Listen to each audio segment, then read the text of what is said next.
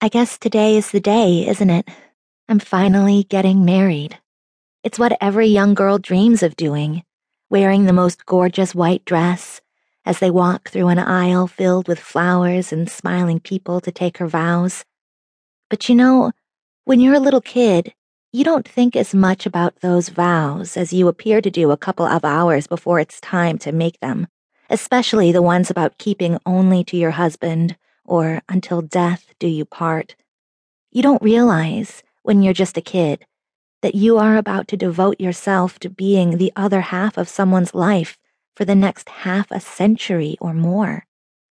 Ben really is a great guy, too.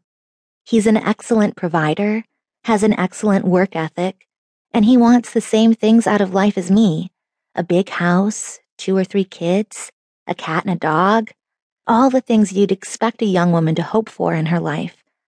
And since we're in complete agreement, and he and I have already been seeing each other for two years now, you know that we've already snuck off to have sex at some point. And it was good sex, too, so I couldn't even complain in that regard either. So there's really no reason at all that I should be so nervous now that I'm about to marry the guy. But for some reason, I really, really am. So nervous that I'm actually thinking about running out of here and never looking back. Just chucking the ring, throwing off all my plans for the future, and bolting right out the door.